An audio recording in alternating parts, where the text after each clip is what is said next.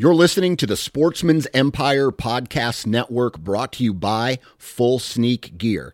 Check out their entire lineup at fullsneakgear.com.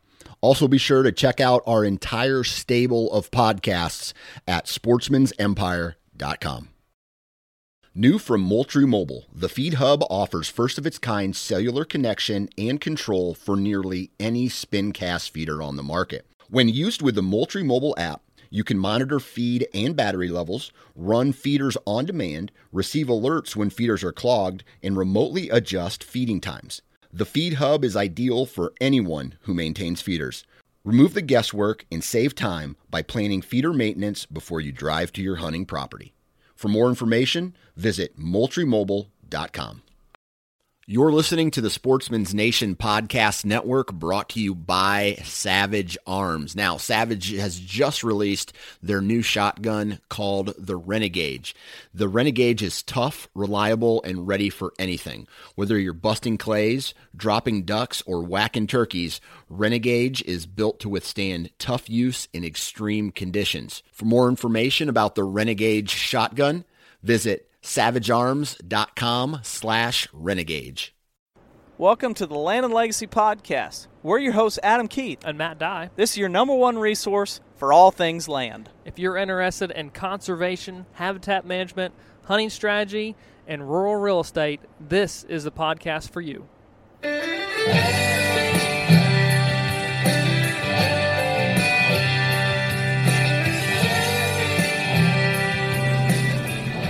Right, guys, welcome back to another Land and Legacy podcast. I'm your host, Matt Dye, and we've got a awesome podcast for you guys this week.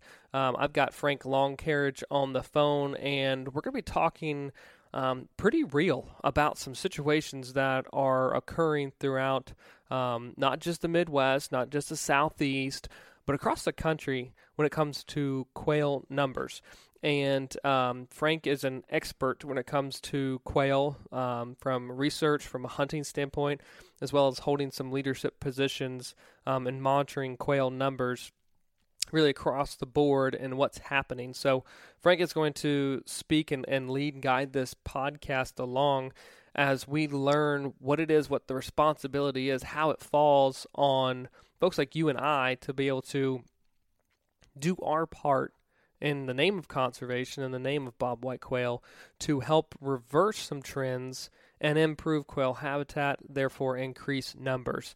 So, Frank, are you there? Yeah, yeah, Matt. Thanks for having me today. Absolutely, man. And you are always a welcome guest on this podcast. But um, I wish we were talking about happier times. Yeah, yeah, for a lot of reasons, right? yeah, for for a lot of reasons. I'm not sure exactly when this is going to uh, to drop, but we are in the height of coronavirus, and um, talking pre-show, it's just a weird, weird time here. Yeah. For for all of us, our families, and um, my my wife is in the the medical field, and um, it's just like I don't really want you to go to work. Uh, I, I don't know what I think or how I think. Um, but it'd be better, it'd be cool if you were home. yeah. Um, oh man. No, it's it's so weird. It's such a. I mean, it's it's affecting things that I, you know, even our day to day work. We're worried about if we're going to get any burns done because, you know, are we going to be able to get in groups and burn? Yeah. it's yeah. not going to be a possibility. I think we'll be okay, but that thought runs through your mind when you're even trying to do things like habitat management. You would never think something like that virus would affect that. But it comes in your mind when you're thinking about that stuff. And, Yes. you know, It certainly Yeah. certainly does. Yeah, it's something that um, we all just gotta we gotta gotta watch and, and just be smart, take care of ourselves, respect others, and uh, I think we'll come out of it fine. But oh, sure um. I, I hope we have the same outcome for quail, but I'll I'll basically just kind of turn the floor over to uh, to you and allow you to walk us through. I don't know, may, maybe past, present, and, and future as we're looking at quail quail numbers across the country, um, because there's I don't there's a there's a light that needs to be shined upon quail numbers and where we stand right now because I think a lot of people are, are honestly in the dark regarding that. Would you agree? Yeah, yeah, I think so. And I, I, would agree from a lot of different perspectives, but but one is as we think about anybody that's listened to this podcast or or has had even a, a slight interest in conservation or, or wildlife management probably understands that bobwhite quail numbers across the United States have declined from historic levels. I mean that's clear. We we we know this. Um, there's not as many bobwhite quail hunters as there once was. There's not as many upland game hunters from from that perspective as there once was. But mm-hmm. the the the point that I want to make, and I think the point that we even struggle with from from a state agency perspective, is just how dire this decline is, and it has been. So, in Missouri, we've lost about eighty percent of our Bob Whites since about 1980. So in 40 years, we've lost about 80% of our quail. That is a big, big problem. So if you think 80%. about it, yeah. So um, that's a big problem. Think about if we lost 80% of white-tailed deer numbers or 80% of wild turkey numbers. We've lost some places in Missouri 30 to 40% of our turkey numbers, and that's cause for alarm. And oh, yeah. rightly so. Rightly sure. so. Right. Well, we've lost about 80% of our quail numbers within the state of Missouri, but it also extends across the eastern United States. Some places have lost in excess of 90% mm. of their quail numbers. and in one state, Pennsylvania, they have lost 100% of their quail. They now classify wild bobwhite quail as extirpated in Pennsylvania and so that is that is a sobering thing to think about. A state as as big and robust as, as Pennsylvania is, is they their game and fit or their game agency um, no longer considers Bob White as viable or a species within their state. So I, I think we need to take a moment of silence to let that thing sit in. That's, yeah, that was, that's that tough was, news. Yeah, that was pretty sobering. So, um, I am. I'm fortunate. I'm I'm the vice chair now and will be the chair in in July of the uh, science subcommittee of the of the National Bobwhite Conservation Initiative. And what this is is the the initiative is is the state uh, is the countrywide um, really conservation initiative for bobwhite quail. It's operated by the states. The states fund it, um, and then they have certain committees in there. And I'm on the science committee. And so it's really been a, a, a, great pleasure to be on that committee in terms of I get to to be in the same room with these quail coordinators and these quail researchers, really the top, the best of the best from across the country, and get to hear what's going on around the country in terms of Bob Whites. Mm-hmm. And so um, it really, when I sit in the room with these folks and I hear them talking about what they have and what they've lost and what the prognosis is for the future, it really hit me harder as this is a problem of epic proportions in terms of conservation. Some one guy, I read an article. He called he called it America's greatest wildlife tragedy, and if you think about it, it really is. So North America, we've brought back the white-tailed deer from the brink, right? Yep. Uh, we brought back the wild turkey from the brink. We those are um, those are great successes. We brought back otters from the brink. We brought back beavers. All of these concert, all of these species that we've brought back from the dark days of the 20s and 30s and 40s, and are, are celebrated as wildlife successes and should be. But right now, according to him, which I which I buy into, we're mm-hmm. staring in the face of one of North America's greatest wildlife tragedies that we are losing an iconic species uh, across the country. Right. And, and and it is a and it is a shame. And and I think that magnitude of loss really needs to be highlighted. I definitely agree. I mean, when and I think we we probably chat about this on the road traveling back and forth to consultations. It's like when you look at the original distribution map of bobwhite quail across the country, it's like wow, it spanned such a such a large home range. And I'll let you talk about that uh, here in a second. But but when you compare now these there there's some strongholds of quail uh, populations, but there's a there's a vast majority of the population or distribution that is not shaded anymore. It's not a color on a map where they're just gone. And if there are some in, in areas, the population is probably rapidly decreasing based on the small isolated pockets that they have and their their life cycles and trends. So it's like you might you might see in your let's say small general area based on whatever habitat types there are,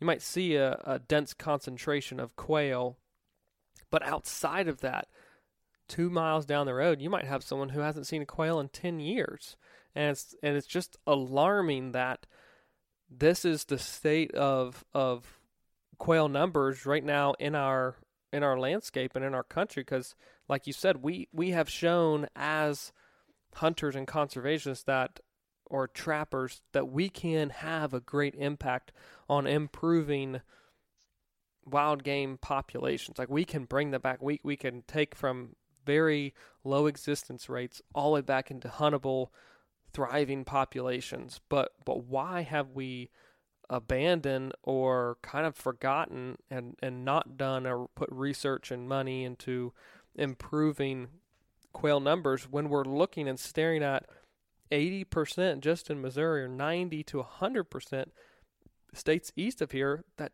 are looking at the quail numbers like that. That's horrible. Yeah.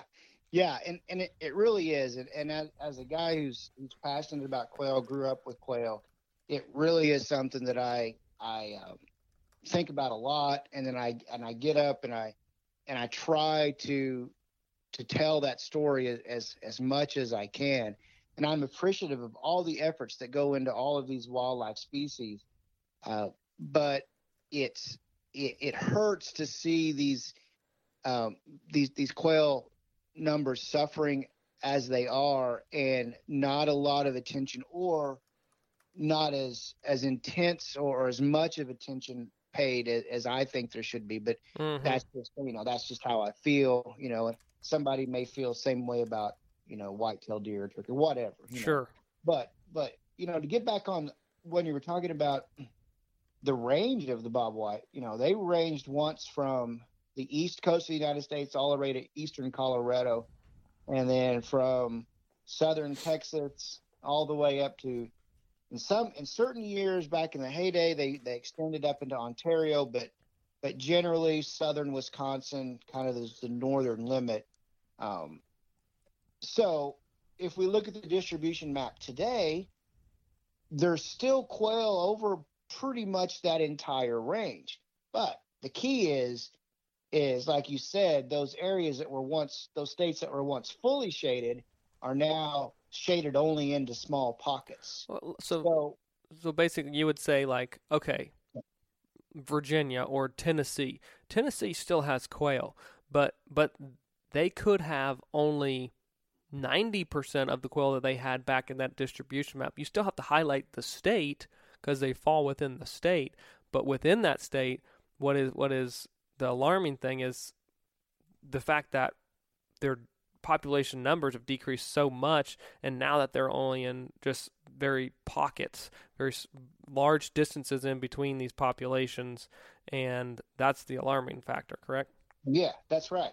And so, not only is that alarming from just a quail uh, distribution standpoint, but it's also alarming in terms of a quail management standpoint because these localized populations now are are fragmented and they're fairly small. And so it doesn't take much of a uh, catastrophic weather event or a drought in some cases or an extreme wet weather in some cases to you know wipe say a local population out um, a population that may have three or four coveys within you know a half a mile of each other something happens to wipe those local coveys out or bring it down to one covey, mm-hmm. well, then you're in real trouble because you don't have birds close enough to recolonize the habitat that's left. And I have seen this happen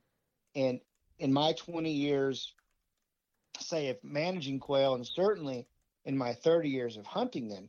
I've seen this happen numerous, numerous occasions where localized populations blinked out because of a severe weather event or just poor nesting or just happened to be that those few nests those few hens that nested just happened to have their nests raided by predators and then no quail were produced that summer and then your your your local population blinked out Mm-hmm. and the habitat may still be reasonable or still may be okay to support quail, but there's no place for quail to come from.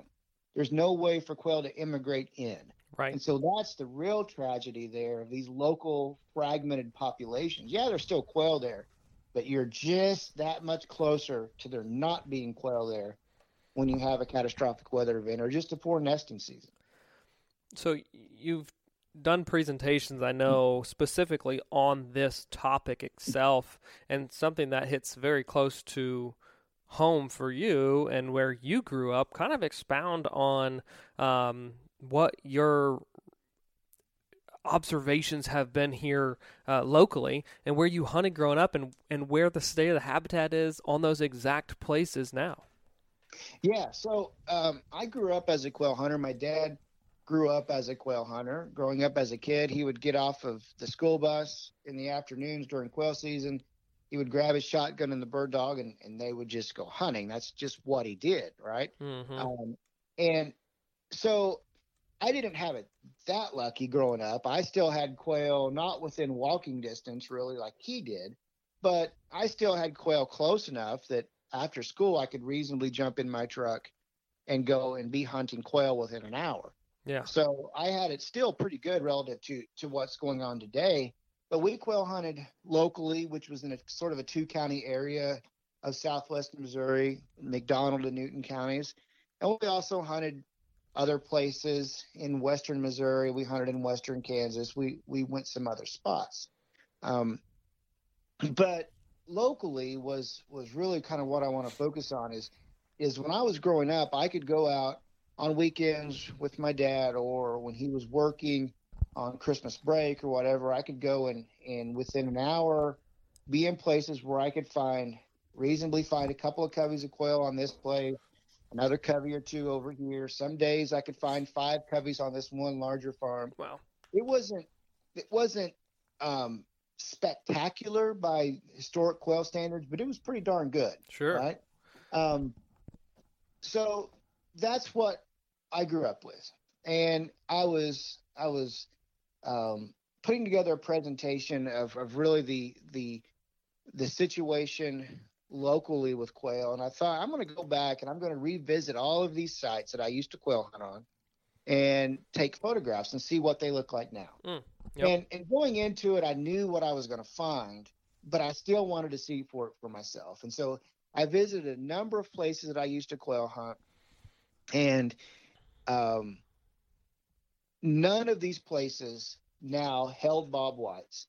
None of them had habitat that had the potential to hold bob whites, and the landscape around these places were so poor that there was no chance for bob whites to recolonize if the habitat would somehow improve. So in all these places, there was no other there was there was no quail or really no no hope for quail. So so my 15 year old son now, there's he could not I could not take him to those places I historically grew up hunting and find quail, and So- that was that was that was uh, that was a really sobering trip. It was a, it was a sort of a heartbreaking trip, um, but it really highlighted to me not only the the loss of quail habitat, but the magnitude of that scale.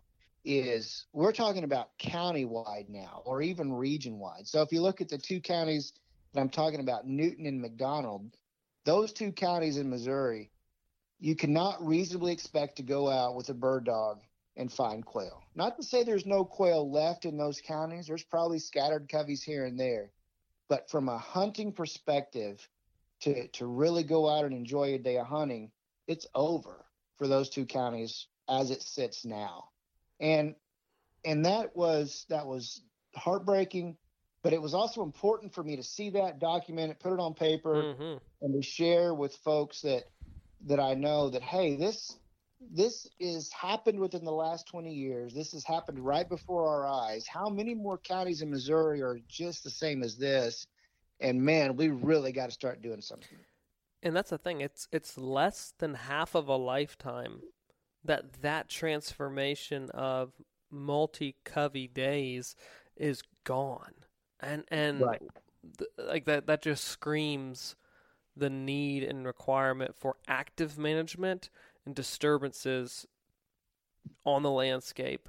And and here's I guess like I guess two thoughts is we can't like that that phrase like hunters or conservationists and like or or hunting is conservation. That's not enough.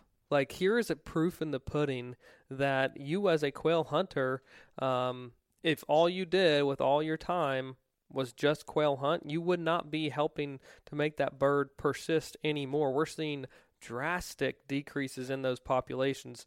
Yes, you are, as a quail hunter, a voice to help um, bring to light the the decreases, but it's not enough. Is just to voice opinion. We're we're talking. We need some like serious action out there to be able to make these changes and conserve a species of drastic decline. It takes more than just a label of being a hunter to make something like that happen.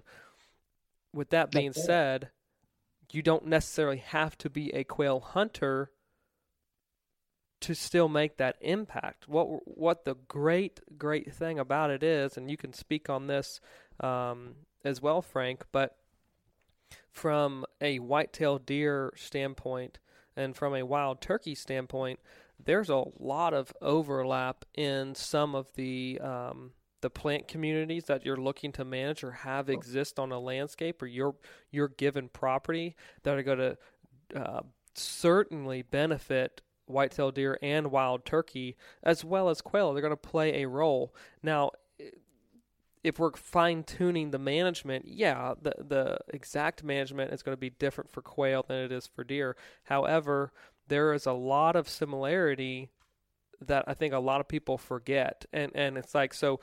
That's why Land and Legacy here we are we are trying to promote way more action outside of a food plot versus just food plot planting because there's not that overlap for quail benefit. If all that you do is plant um, soybeans or Roundup ready soybeans, well, that's really not that beneficial for quail at all, especially shatter resistant bean pods, guys. That's that is like okay, here's here's an area I'm removing all the weeds. I'm not providing hardly any benefit for quail in this 1 2 acre spot. But what if I took that same amount of time that I was devoting to deer and I did something that was outside of the food plot and, and managed that had more benefit for quail and wild turkey, let's say select harvest of, of timber, doing some forest stand improvement, maybe just letting that open field be early successional plant communities. Now, when I choose to do those benefits, I'm having a much bigger impact on the other two species, wild turkey and quail, than if I just solely focused on a daggum food plot that isn't providing the overlap and the additional benefits. I think that that's why, let's say, we're adamant and we know, let's say, the science and the benefits that those types of, again, plant communities, not just a single species we're trying to promote of just a monoculture soybeans, but plant communities as a whole that we need to identify and manage and, and make more popular on the landscape. But we, we've got to be able to adapt or, or shift our minds into that. When we hear that maybe another group of hunters, the quail hunters, are really suffering, it's it's guys like who, hey, I care about deer or, or I'm a turkey hunter. We've got to step in and do our part. And again, that's just a mindset change of I've got to manage for the greater whole of things versus that one single species because I know that my work as a conservationist is greater than a soybean food plot. Like there's there's way more stuff out there that we've got to be um, bringing attention to, like like this podcast here today. And it's unfortunate that we're talking about quail numbers being where they're at, but it's reality. We can't Yeah. we can't avoid reality and expect it to get better. It's not going No, no, to. no. No, that's right, and and that's important. I, I think in bringing out these these sobering facts about quail is if is if you don't know that there's a problem or you don't know the magnitude of the problem, then you and you don't know that there needs to be solutions to fix it. Yeah. And that's what we need to do is Matt is is is really show the magnitude of the situation and then we can attack it.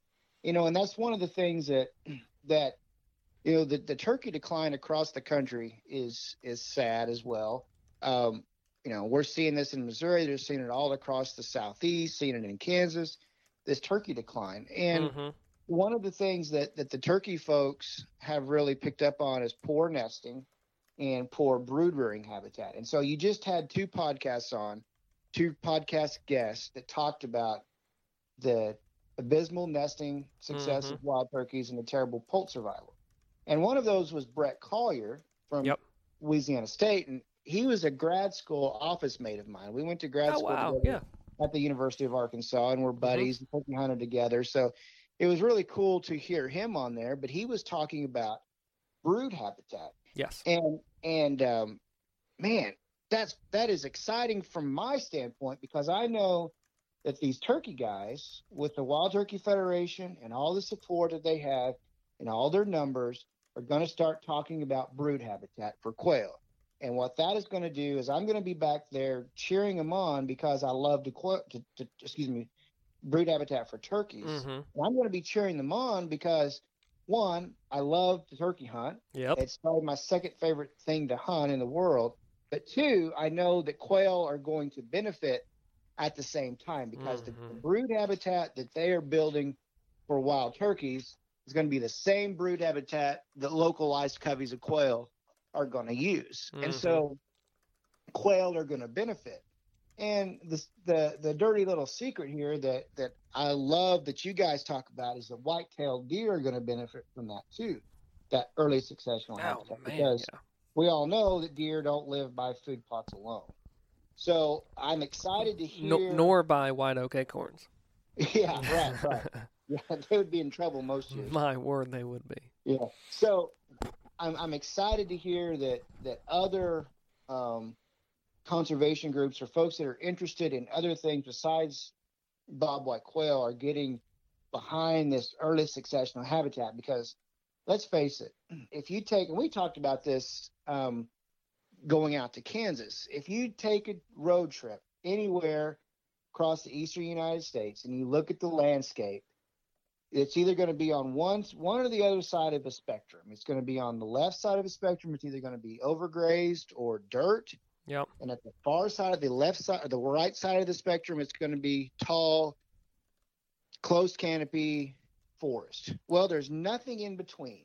But the species that we really care about, wild turkeys, quail, white-tailed deer, a lot of these other critters need that landscape, need that habitat habitat type that's in between Yeah. dirt and, and tall trees. And that is really what's lacking on the landscape. Definitely, without without a doubt, and and that.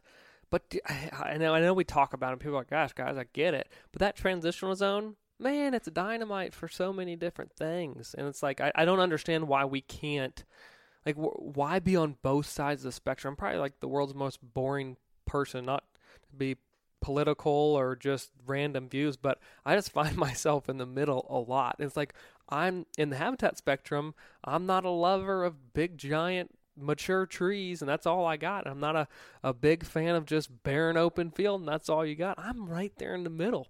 I want I want most I want I want I want different components and, and all those or I guess those sides of the spectrum may be a a part of it, but it's not the only thing. Or it's not that I only have this or that.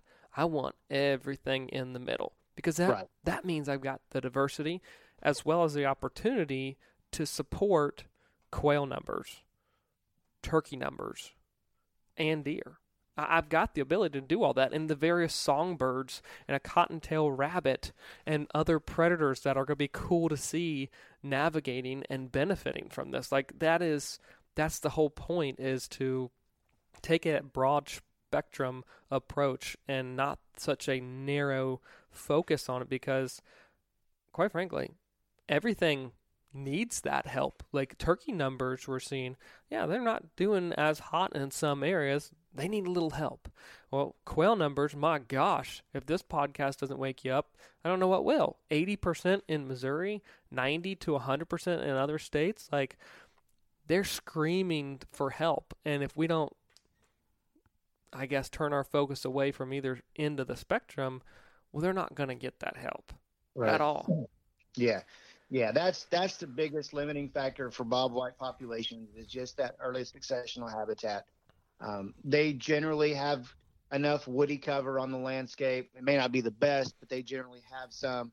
Man, they need that early successional habitat, and it's it's just not there. And, one of the things that is that I think folks look at is is if you've got a piece of ground that's crop ground or a food plot that's that that is usable. You're using that. Okay, I'm growing a crop. I'm using that ground. Or if you've got a piece of timber, well, that's timber ground. That's wildlife habitat. I'm I'm fully utilizing that. That that's that's what it needs to be. But if you've got a field that's grown up and looks unkempt and is full of ragweed or whatever, then that looks like wasted space. Ah, I need to do something with that. I'm not growing crops there. I'm not I'm not growing something there. I need to do something with that. Well, that's the wrong way to think about it. Mm-hmm. You think about that as, man, that's great. That's doing the work for me. That's growing the groceries. That's growing the seeds that my wildlife needs. I'm just stepping back, putting a little fire to it, maybe spraying some invasive species, whatever, strip disking, whatever you need to do. Throw a few cows on there if it gets too thick. Mm-hmm. But no, don't look at that ground as unutilized or wasted space we need to look at that ground as that hey that's working for me i don't have to do a ton of management or really intensive management and i'm getting so much benefit out of that i think we we start to think in that lawn mentality if we want our oh, lawn yeah. Mowed and and landscaped and every all of our edges trimmed you know yada yada yada all that well in wildlife perspective that's totally not, not what we need we need to be thinking about if we have some ragweedy pastures man, that's good. Let's not spray it with 2,4-D to try to kill the ragweeds so we could grow more grass. How about we just let the ragweeds do what they're going to do for the benefit of the bobwhite, for the benefit of other species, and and just you know think about it from that perspective. Without a doubt, I was I was just at a farm, beautiful, beautiful farm in Alabama this past week, and it was one of those ones like you drive through. Um, drive through the entrance, and the, the, first half of it is all cattle pasture, and then the the second half is um, either pine plantation or um, it's fa- failed pine plantation. And they've sent fires through the failed areas, and it's just beautiful. Um, some young forest, early successional plant communities coming back. And it's like, wow, this thing is awesome. But the the landowner looked me dead square in the eyes. Was like, I'm making this wildlife heaven and he was like 100% serious. It was kind of like there's I don't I don't the cattle will be gone. The end of the contract is at the end of this year, and I and I need a plan to address basically every acre on the farm, but specifically how to lay out the front portion. And I'm like, I'm loving this right now because yeah. I've got hundreds of acres to be able to to manage basically uh, to to whatever degree needs to happen and that that doesn't happen often usually there's the limiting factors of oh I still need cattle or I still need income or you know this and that um, but this was a this was a very much blank slate and I and I had to reiterate to to him um, which he already knew was and totally okay with but like this place is is gorgeous um, and in my eyes, it's going to get even more beautiful. But from the for the first couple years, as things are establishing themselves, and we're removing some of these forage type um, vegetation across hundreds of acres, it's going to look hairy. Like it's gonna, it's gonna, it's gonna change in the way it looks. And he goes, "I'm good with it. I'm, I'm on board. This is, this is what I want." So I'm like, that right there, that just acceptance of here's what my norm has been, um, and it's, this is a family piece of land too. So it's not like it's like he doesn't have the, the, some emotional ties to it, or like he just purchased it and it's like, oh, let's just change it. This is a gentleman who has evaluated this property, looks at it, and says, it can be a lot better for wildlife. And I'm the guy to turn that ship around. I don't care what it's going to look like. I just know that what you guys are talking about, I'm full in. I get it. I want it to be that. And you just develop the plan and you're going to see it implemented. And I'm like, man, that's music to my ears because now yeah. there's, I don't know, 800 acres or so in um, Alabama that's getting to be 100% prime, prime, prime, prime habitat, and he's going to be a he is going to be a diamond in the rough, and he does have quail on the place, by the way, um, after they burn those failed pine plantations. But it's it's the fact that I don't I don't need it to look a certain way. I need it to be functional. I need to be functional for these species, and so that then my family and my young boys have this to be able to grow up into, and I can share all of these wonderful outdoor experiences with them right here on this farm. And I want them to be a part of that, let's say, grooming transformation process. I'm like, you are you are the man right now. Yeah. This is this is what we need. We need folks who are okay with change and willing to um, put in the time and energy to see that change happen. So kudos to him, but it's out there. There's the potential, and and it's going to fall on uh, you know of course state agencies, but it's also going to fall very very very heavily on private landowners to make these differences and see these changes. Right, right, and it's it's going to take that purposeful management and though that that understanding I think is is key. That understanding of this importance of this early successional habitat, having habitat that's in the middle, is is key. And the, the cool thing is, is these species that we really care about, um, in terms of a hunting perspective, and even if we don't want to hunt them, the species that really utilize early successional habitat are built ecologically to respond very quickly to good habitat conditions. Mm-hmm. And so quail, if they're in the area and you go from zero usable space to all of a sudden usable space on the landscape, they will respond well and they will respond quickly. And there are countless success stories across the country of folks that have taken non usable space, say a woodland and cut it down or did some timber stand improvement or whatever, or taken a crop field or a pasture and let it go into some weedy growth.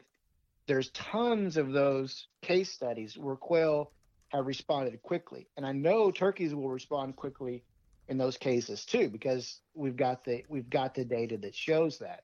So that's the cool thing is with these species, if you have a piece of property and it looks hairy for a couple of years, you're going to be rewarded because the, the, the wildlife will respond quickly. It's not something that you have to wait for. Like if you're mm-hmm. planting a walnut plantation and think, well, one day I'm going to have veneer quality law. Well, my kids will. You know, you don't have to think. You, you don't have to think in those that time scale. You think, hey, next year or the next two years, I'm going to start hearing bobwhites. I'm going to start seeing turkey poults chasing grasshoppers.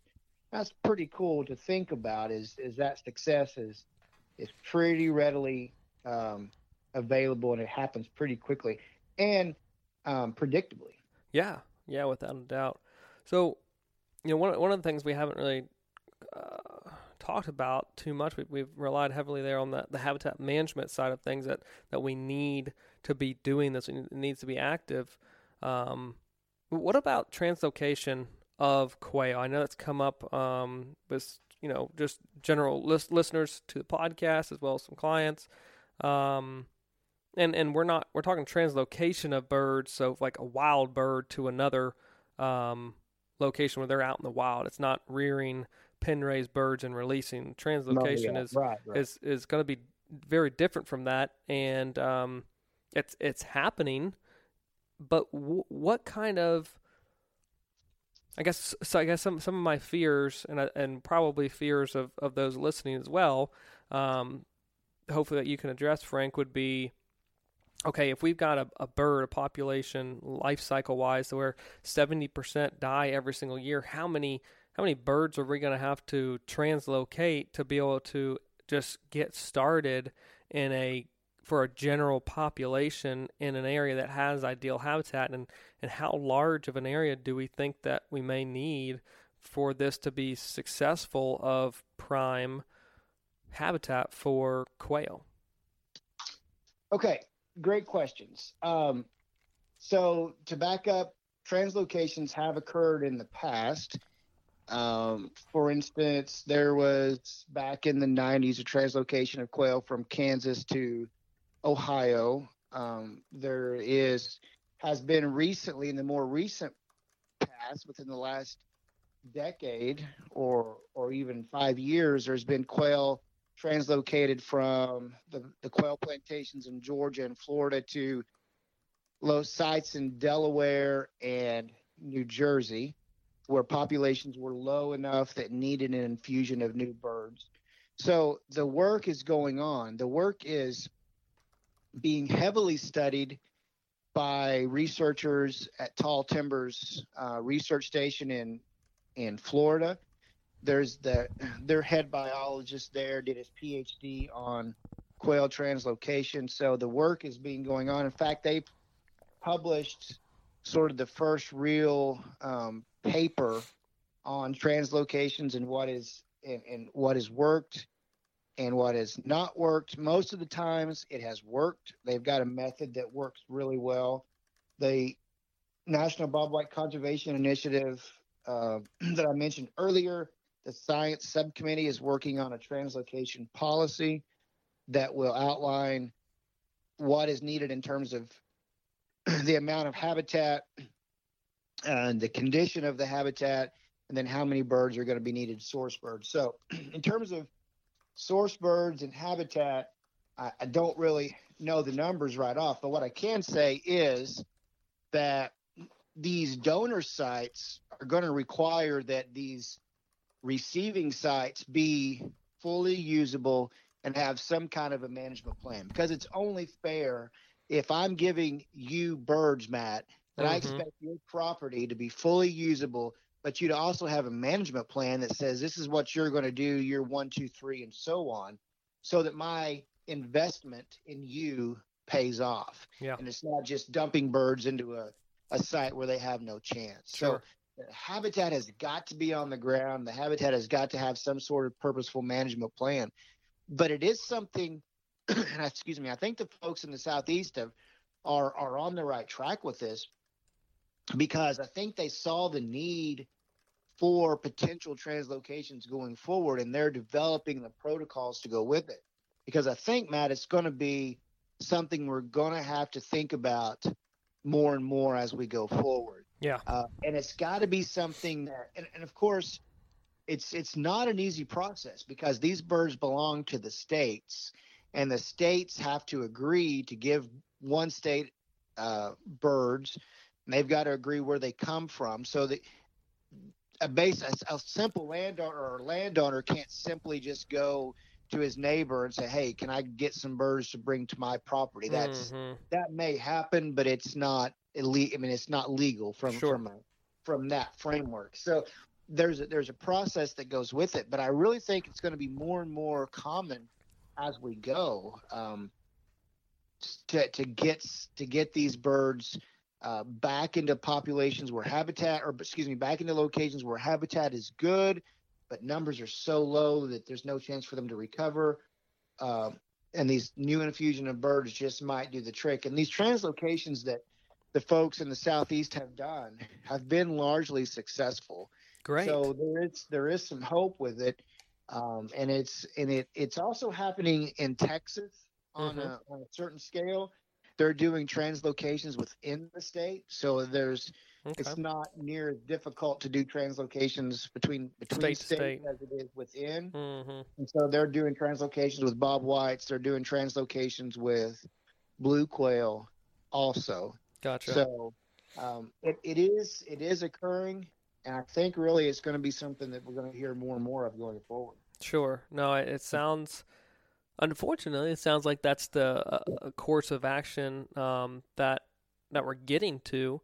Hopefully, we can kind of right that wrong and and um, put them put more habitat and, and allow some of these populations to not be so isolated or or out on an island and do what we do our best from that from that landowner active land manager habitat standpoint. We can we can improve. We can we can make these disturbances that are necessary for for quail to persist because it's not it's not like that's a cheap thing to do translocate birds. Like there, there's a lot of resources that go into that from state agencies to be able to make that happen. Like we were talking man hours to trap and find these birds driving. Then then there is the um, releasing of those birds all the man hours it takes to be able to do that and then the follow-up management of those set acres and monitoring of those populations like it's it's a it's a costly thing for a state yeah. agency to take that on. But but it's one of those things that, my gosh, we're at the point where, whew, I, if if we're not doing something, we're gonna lose them. That's right. That's right. Um, I don't like saying that. no, I don't either. I don't either. And, and that's that's something that that I, I think about a lot, um, and think about ways that under the scope of influence that I can have, which is which is the management authority that I have on the on the land that, that I'm in, you know entrusted to manage, I can do what what I can to ensure that the habitat is available for quail, and then whatever voice that I have from a statewide level to these podcasts with you guys to sitting on this committee with the National Bobwhite Conservation Initiative to to, to spread the word. And that's what I'm committed to doing because these this species is one that I grew up with, one that I uh, have raised several bird dogs on and, and hope to raise a couple of bird hunting sons uh, too on. And, and so it's it's something that that I am not going to give up on. Something that, that is, is very special to me personally, mm-hmm. but also mm-hmm. on a professional level. So yeah,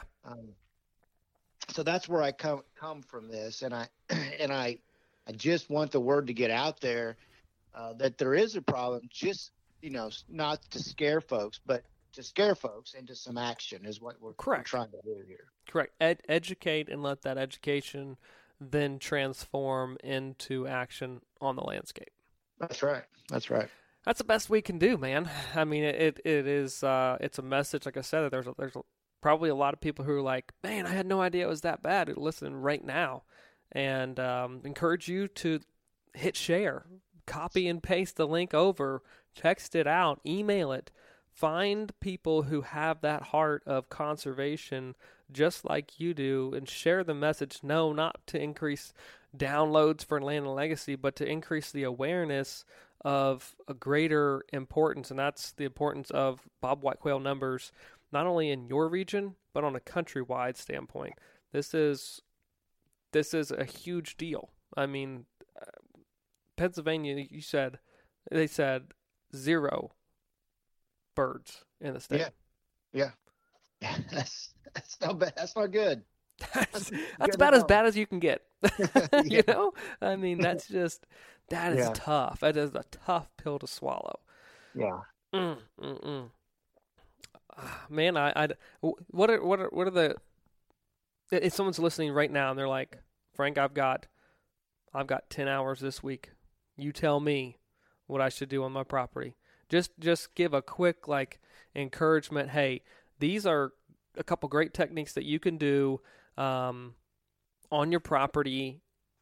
Try and get out there and, and accomplish them this week. What what are some good takeaways someone can, can do here?